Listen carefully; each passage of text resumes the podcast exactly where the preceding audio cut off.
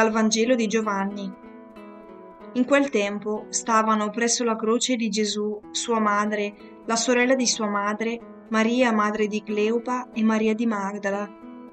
Gesù allora, vedendo la madre e accanto a lei il discepolo che egli amava, disse alla madre, Donna, ecco tuo figlio.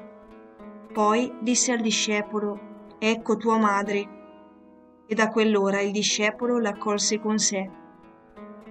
Dopo questo Gesù, sapendo che ormai tutto era compiuto, affinché si compisse la scrittura, disse, Ho sete. Vi era lì un vaso pieno di aceto.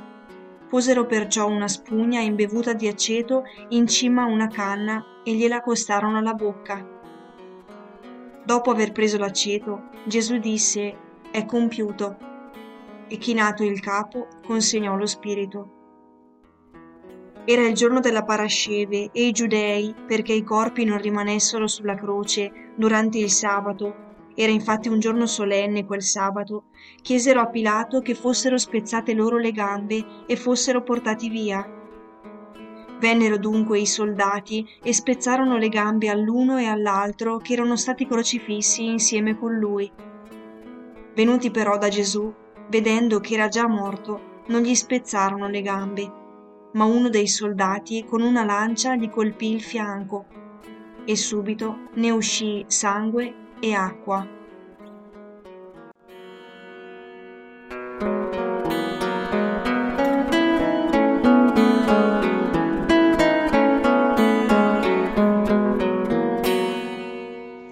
È una giornata particolare, questa in cui mi trovo a scrivere il commento di questo brano di Vangelo. Stamattina è morta una persona a me cara, dopo anni di sofferenze per una malattia inguaribile. Nel pomeriggio sono stata al funerale del padre di una mia amica, anche lui venuto a mancare per un male incurabile. Ora leggo il Vangelo di cui devo fare il commento, la morte di Gesù. Il mio cuore è pieno di tristezza. Perché la morte? Perché la sofferenza nella morte? Perché la sofferenza in chi resta è quella sensazione come se ti avessero strappato un pezzo di cuore Eppure è un passaggio obbligato. È quello che mi commuove e che ci sei passato anche tu, Gesù, come a volerci confortare e insegnare come morire. Pur essendo Dio, pur essendo la vita, hai conosciuto la sofferenza e la morte. Sei venuto a condividere il dolore con noi, riservando a te e a tua madre le sofferenze più amare.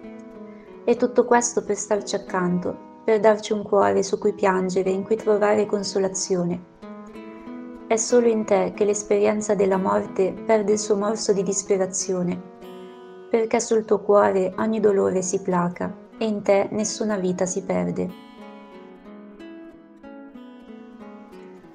Spirito Santo, oggi ti invoco su quanti stanno morendo, perché abbiano il coraggio di invocare Maria e Gesù.